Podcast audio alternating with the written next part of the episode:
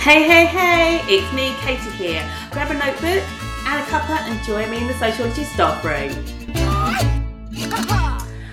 Hi, so welcome to the sociology staff room. We're really lucky today to talk about a really important topic that personally is really important to me, which is the imposter syndrome.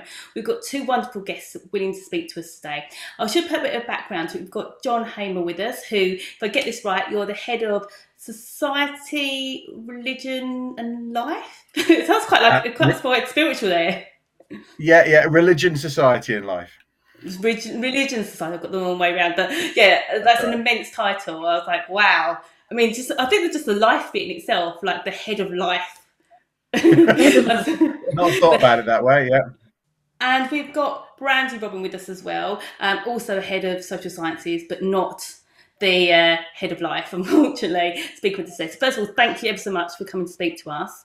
That's cool. That's cool. So first of all, I want to put a bit of back- background of how I, I sort of saw you guys. A bit of weird. Like obviously, I, I was sort of listening to um, or reading the comments on, on Facebook on our sort of active um, social sciences sociology page, um, and you put some really lovely comments. I think I won't sort of go into detail because obviously for confidentiality and stuff. But there was, you know, someone was talking about imposter syndrome, and they felt that that was something they were concerned about and both put on some really lovely sort of thoughtful comments and I thought wow that's that's really inspiring and to have that community of teachers that are willing to put themselves out there and say something. So I want to say thank you for that as well because I think it was really brave of you to put yourself out there and share your experiences and to, to give that support. So first of all let's let's go straight into thinking about the imposter syndrome and thinking about um, about that. What first of all, what does that mean to you as obviously as a social sociology teacher or, or as, as teacher of the social sciences? What does that mean to you, um, Jon?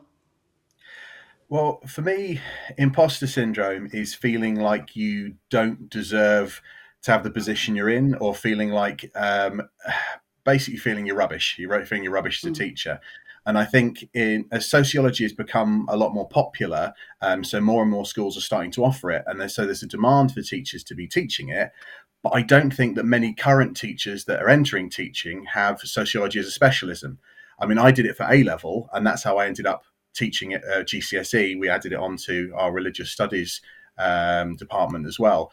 And so I, I think there's teachers that are experiencing sociology teaching it, but have not looked at it for many years or have never really looked at it before. Um, I said, so I think some people have fallen into sociology from other subjects. Um, and there's such a wide selection and sorry collection of like studies names and technical terms in sociology that i feel teachers feel sometimes overwhelmed if it's not their main subject uh, all it takes is just one student who's read one study online, uh, and it can throw a teacher completely. Uh, and they no longer feel like they are the teacher in the room. They, you know, it's kind of caught them off guard. They don't. They're outside their comfort zone. Uh, I also think this has certainly increased a lot during the pandemic years, as there's not been kind of final exams um, as such to kind of quantify our kind of worth as teachers in exam subjects. So we don't know if we've been doing a good job or not. And there's all these things that even teachers need, you know, someone to say, you know, there, there, you're doing a good job, you know, it, to keep us going. You said some really interesting things, and I know that we had sort of a podcast similar to that where it was about sort of non-specialists. You've highlighted the fact that we've got a lot of non-specialists coming into the subject, um, and the fact that maybe we sort of fall into it. And I saw that your Brandi was nodding her head there and going, so I would come to sort of find out what your experience there, Brandi, on that is as well. And also, you just mentioned um, that sort of quantifiable element. And I, you know, myself, I've talked for sociology for 18 years now, but definitely not having it. It was really good. That was really, when I sort of smiled, I went, oh, yeah, yeah, that's a really bad point. I didn't even think of it until you said that. Actually, I personally had never thought of it like that. But as much as we're sort of like, oh, exams, exams, exams, um, actually it's that thing of saying, oh, actually, I can teach and I am teaching right, and X amount of students got this amount of grades. So it's a really powerful point there. I saw Brandon you nodding your head there. Um, so what's your understanding of, of the imposter syndrome? Um, do you know what? I think the main reason we have imposter syndrome as teachers is because it's like I think there's three times that you would experience imposter syndrome in my in my opinion. As a parent, as a teacher, and as a police officer. Because when we grow okay. up, they are like the the they're like a separate authority figure to us. So when we now become those authority figures, it's like you're sort of shocked that you are playing that role that you used to see in others. And I think it was hit the nail was hit on the head about the specialism because one thing that just like brings tears to my eyes when I hear teachers say, oh well sociology is an easy subject to teach you know family education we've all done it uh, nothing upsets me more than hearing Yeah. we've all been in a family we've all gone to school and then what happens is these non-specialists are thrown into the subject. And they're like oh wait i've got a mum and a dad but i don't understand social action theory. Or yeah i've got a mum i grew up with siblings but guess what? I don't understand the impact of globalization for example on the Mm. family. So i think it's a combination of both. One we're already in a role that's that's naturally going to bring on imposter syndrome but also combined with a subject that has this like reputation for being an easy subject we end up with so many non-specialists i've seen so many non-specialists over the years um, I've been head of sociology in many different places, and it's always, oh, she teaches a bit of this, she'll be fine doing Mm. this. And I think exactly what you said. For in sociology, we have like different textbooks, and you will be teaching from one textbook your whole career. Open another textbook, and you're like, who is that? never taught them, never heard of this approach. And it can get really overwhelming because one thing that people don't realize about sociology is how heavy the content is. So, yeah, it might be easier to grasp, but the content is heavy. And I Mm. think that's where the imposter syndrome comes from because you can't believe that you have all of this responsibility and i feel like me i'm i get i still get it all the time but and you feel Mm. like am i actually doing a good job or do i just get by day to day Mm. and the school that i've been at i've been there for this is my fifth academic year and when i where i joined i've never taken kids through two years and they've done an exam because of covid and you think exactly what you were saying oh how do I know that I'm doing a good job? And I think this year the pressure is on because we're all so worried. Oh my god, if if we tank our results, is that a reflection of whether or not we're a good or a bad teacher? I guess. So definitely the non-specialism is is definitely a reason why teachers are feeling that way.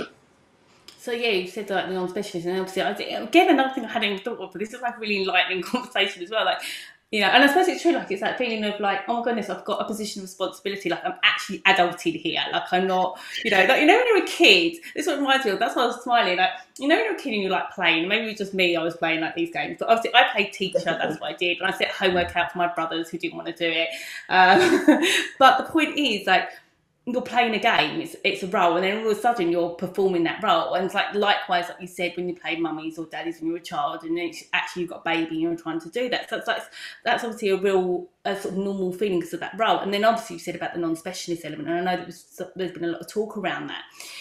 In thinking about it and sort of turning it on the head, I mean, I was, I've been reading sort of research around this, and I don't think it's, I don't think it's exclusive to just one thing, but there's like, I was looking at my data here, but like 40, 40, 44% apparently of teachers are thinking of leaving state education in the next five years. Now, they're saying, obviously, the research, I think it's from the NEU, is saying that it's obviously teacher workload and sort of hours and etc. etc. But I was always wondering, I wonder how much that's being contributed by those, that feeling of, okay, I've got all this work to do, but if I'm feeling I'm going to be an imposter in doing this, then that makes it even doubly hard, doesn't it? So I was thinking to myself, like, you know, how do we manage this? You know, like obviously, I suppose there's two strands. It's how do we manage this as, as an individual, and how do we manage this in sort of your roles as head of department? So if I come to you, Jon, first, obviously you're mm-hmm. head of head of the department and obviously a sociology teacher.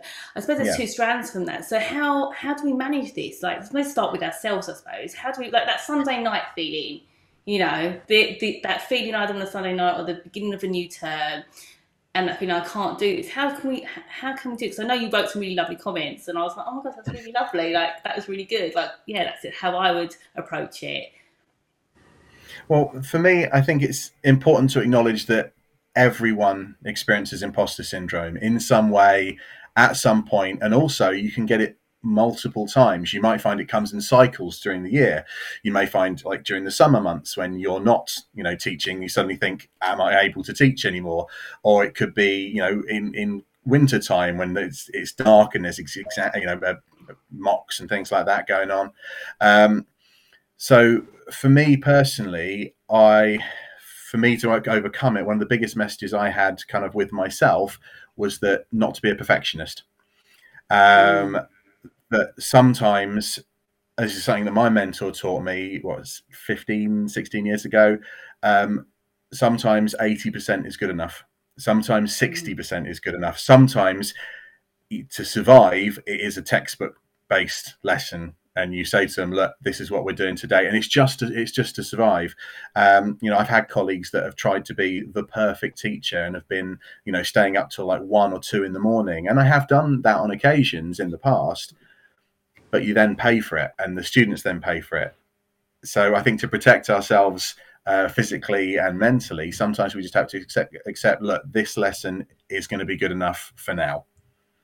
Mm, that's so true. That's so true because, you know, I think I said this like I've, I've to um, people that I've mentored in the past. You know, a teacher's job is never done. You know, particularly like something like a subject like sociology, where there's, there's more research coming out, there's more to read. You know, there's not like a, a sort of deadline. That actually, it's knowing that you can't be perfect. I think that's a really powerful thing. And I think the second thing you or the first thing you said was the idea of you know this this comes in ebbs and flows and everyone feels it it's not something that that goes away it doesn't you don't get to pass in your ect year and all of a sudden you're now you know a, a good or outstanding teacher nor is it if you I suppose if you have a a judgment from Ofsted, like saying that you are outside, although they don't tell you anymore. Um, that it's it's something that continue may happen, and that's okay. That's normal. So, um, coming to you, Brandi. I mean, is there anything from an individual point of view that that's something you could add to, or is there, as Jon said it on there? No, I agree with everything that Jon said about just acknowledging that like not everything can be perfect. Me, I am definitely at a point. In, I mean, I just had a baby, so sometimes I just think I've done my best. You know, like my mm-hmm. school were like, we need all of the schemes of learning done. Um, I just now have come back as head of sociology and criminology, so over the summer, I spent ages. I worked really hard, the education, the methods, and then I realised I still had some little bits to do on theory and methods. I just didn't send it over because I just thought mm. I've done the rest. I've done my best, and I think that with imposter syndrome in sociology, because I, I help a lot of teachers mostly like on WhatsApp. They'll just WhatsApp me saying, "Can you explain this? Can you help me with this?" And like these things can only come with experience like mm. I'm in like my eighth year of teaching A level sociology, and I did marking this year, and there are things that I learned this year that I had absolutely no idea about. Things that I just think, ah, if I knew this all these years, maybe my teaching would have been a little bit different. Hope none of my students hear that. But um, it's like I always tell my when I work with NQTs, just relax. As as it's so much easier said than done. But the, every year that goes on, you'll get better and better and better and better. And with you can't you can't rush experience. And that's why mm. whenever they make a mistake, it's experience. You know, my sister's a teacher, and one thing she always says is, "We're only as good as our last lesson." So every lesson, we're getting better, we're learning. Oh, I tried that, that didn't work.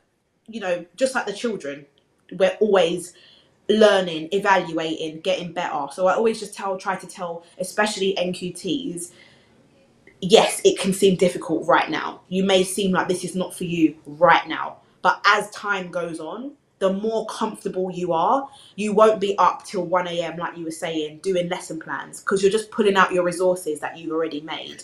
You won't be stressing about how you're teaching this, this, this, and this, but it comes with time. It just, it can't be rushed. You know, that's what I try mm. to give them reassurance of. Yeah, that reassurance is so powerful. And I think sort of crossing over to the other point, which is how can heads of department help, you know? And like you said, it's like this idea that it's something that can't be rushed. And like you said, like say staying up, the sort of part of the imposter feeling is, oh, I've got to stay up to one o'clock to have these perfect resources. But like you said, the following year you've just got to tweak them and tweak them.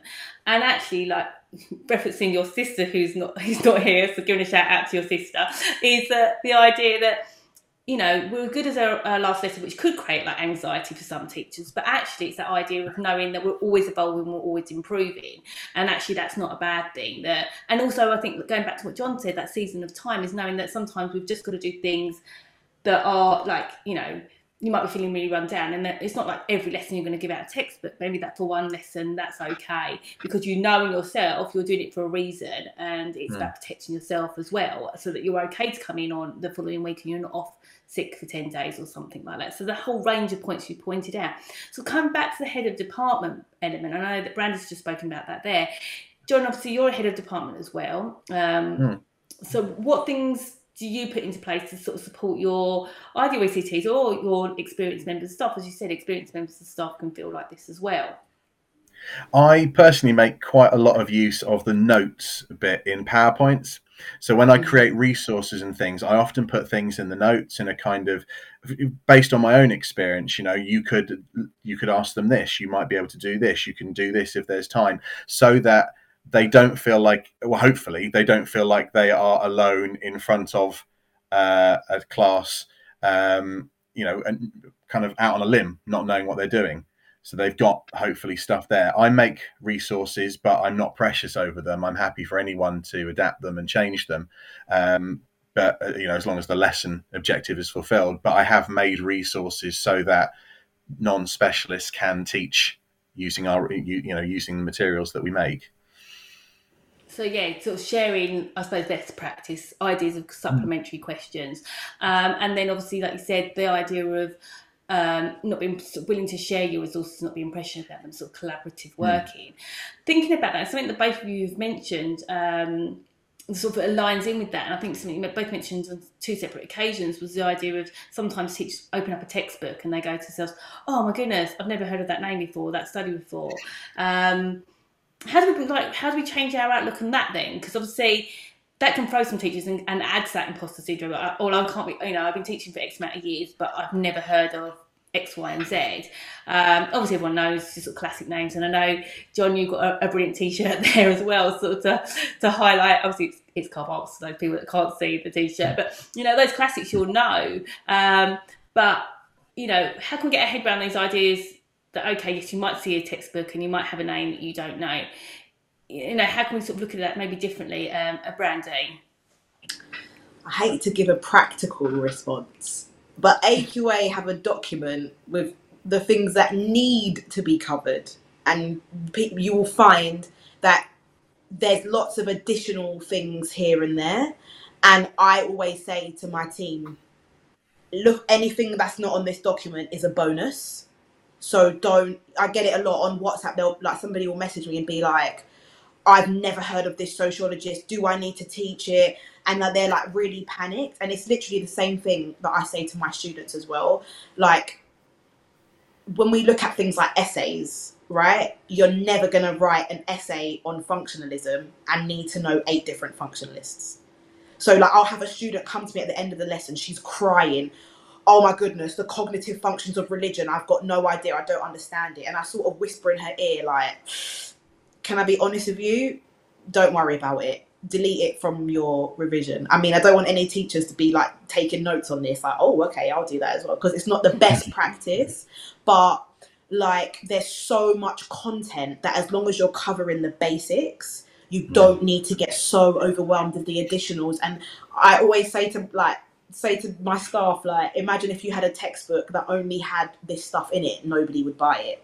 They have to put these additional materials in it. So I'd love to give like a more like deep holistic response about how we can overcome that overwhelming feeling. But my best advice is search the internet. That is a really good way of knowing, oh, okay, never heard of this person. And as I'm sure you see in our Facebook group, we get it all the time. Oh, do I need to teach this? You know, ethnomethodology, phenomenology. Every single year that comes up. Do it. It's the hardest. It's one of the hardest concepts to teach in sociology. It's one of the hardest concepts to grasp. And every single year, teachers are asking, "Do we need to teach it?" So I think indicative content is is really useful, which is what as you were saying, how, what we can do as heads of department, that's what I like to do for my team. Exact same thing that you were saying, Jon, in the sense of I've got my scheme of learning that's got synoptic links. because that's the only thing that a non-specialist may not be able to grasp. So I would say really good opportunity to link to this. And at the start of every year I say it sounds a bit rude. I'm so sorry, I don't mean to say it like that. But I'll be like, must link to secularization. Secularization links to everything. Must discuss this. And and then on the other side, I'll just have this is what must be covered. Anything else, great, it's a bonus. But I think that's the best way to support non-specialists. Synoptic links, ways to challenge students, ways to expand, and then what is the minimum content that needs to be taught. And when you've got that clear direction, it will essentially stop you from going so overboard and so overwhelmed. You know, teachers will be like, "Oh, I spent three weeks on this topic," and you're just like, "You don't need to spend that long," you know. Yeah. So, yeah. Yeah, that's a really good valid point, isn't it? Because I think actually, if you sort of start from that standpoint, is that actually it doesn't come overwhelming anything additional, then you start to look at it in a, a clearer head and a more analytical head and willing to take on more stuff. But it's almost like I'm thinking another analogy. I'm sort of bringing it to food, maybe because it's just the time of the day that we're recording. But it's like if you go to a buffet, right? And as much as I love a buffet, yeah, I do love my food. It can feel a bit um, overwhelming to put it all on your plate. You're like, oh, I've got to put everything on, and you're like, oh no, I don't want any of it. And then you get to your table and you just don't fancy any of it. Whereas actually, it's just taking a little bit and thinking, right, I'll just focus on that, and then I can go up for more and go up for seconds. It's like, you know, it's that idea of, of little bits of like chunking, like the advice you give the students. Um, that's okay. Um, someone's excited. Someone wants to talk about sociology, I think. Well, I do. Um, we do Eduqas GCSE, and so it's actually quite good to hear uh, that Brandi's having the same thing with AQA le- A level. Um, that we have what we're told to teach, and then there was a, so there was an examiner.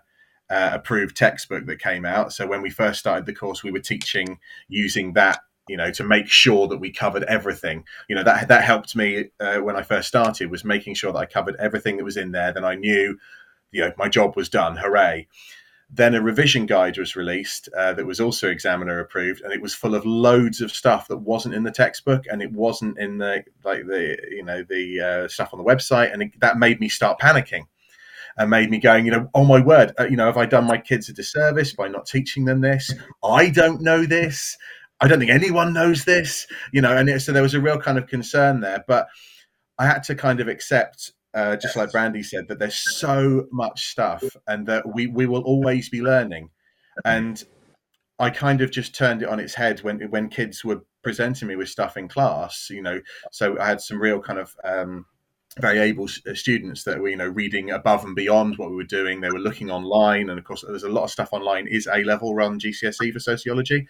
Mm. so they they were reading uh, you know beyond what i was teaching and they were asking me questions. And so i thought well i've got a couple of options here. I can either go i you know i've never heard of that and be honest with them. And so i kind of just found a middle per, a middle ground you know to kind of keep the power keep the status um, by kind of going now, I have heard something about this before. Bear with me. I always get this bit a bit wrong, uh, and then you know, then I gives me some time to quickly look up uh, what you know what it is they're talking about, and then we can learn about it together. And I just look at it that if it's something I don't know, then I find it out. I'm you know I'm investing in myself, investing in my own CPD still. You know. Yeah, definitely, and I think you said like I think you said there as well that you're always evolving, you're always learning. It actually could be acts as a little bit of role modeling, I think sometimes for students, you know, and I think they, and I think always, we, you know, me personally, I always sell it to the students that so, sociology is always growing and evolving as a subject. There's always mm. research, and that's what's exciting about it. So unless you're sort of on top of every bit of research, you're not going to be able to keep abreast of it all the time, and you don't want to be because you want to be learning. You're not going to know everything, and actually, that's some real good role modeling there as well. I'm sorry, Brenda, I see you, you wanted to say something. No, no, I was just saying, yeah, that's that's a good one. I get the same. Just yesterday, I had a lesson, uh, an introduction to Year Twelve, and I was saying to the students just to research the basics of Marxism, feminism, functionalism. I gave them a list of websites, and I told them, do not go on any university level website because I my degree is not in sociology, as my students are always shocked to find out. Um, I did a teaching degree. I did sociology A level, but I've got lots of sociology within my degree. And, um, you know, students will make notes on these concepts and they read it out in class, and you're just like, oh yeah, mm-hmm, okay, not necessarily from AQA or on Instagram because I run an Instagram page. I always have to just clarify because staff are always like, "What do you mean you've got kids messaging you on Instagram?" But um, on Instagram, I've probably once a month, twice a month, a student will message me with a question, but it's uni based, and I'm always just like, I have absolutely no idea. Like literally, never even heard of what you're talking about. Maybe you should look at it that you've inspired. Sorry, maybe you should look at it more that you've inspired their, you know, their individual independent learning. Right. You're a facilitator more than a teacher. I'll take that. There you go. And that's exactly what I was going to say, Jon. I was actually going to say that. I said, how can we turn this um, potential imposter syndrome into something positive, sort of to end on, on this, really? You know, how can we turn it into something? Because obviously, we could turn it into a net like that half glass empty, half glass full idea and going, well, actually, I don't know this.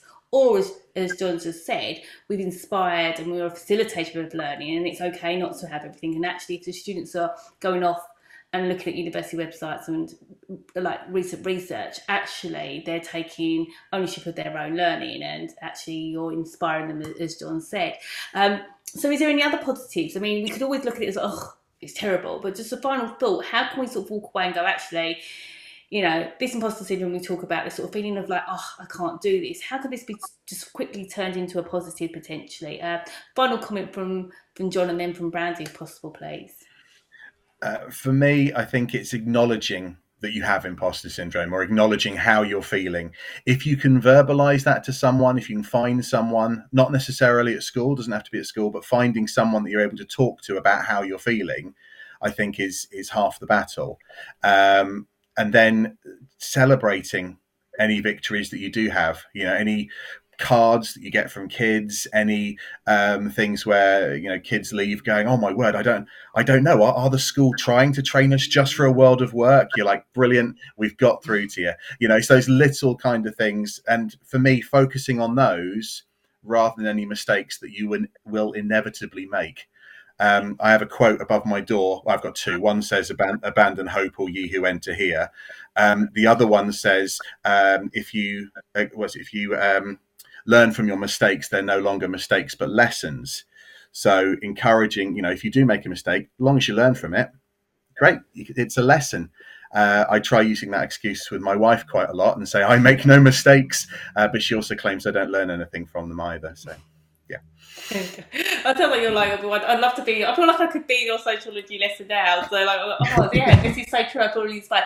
Uh, Brandi, any any sort of final comments on how we can turn this into a Um, positive?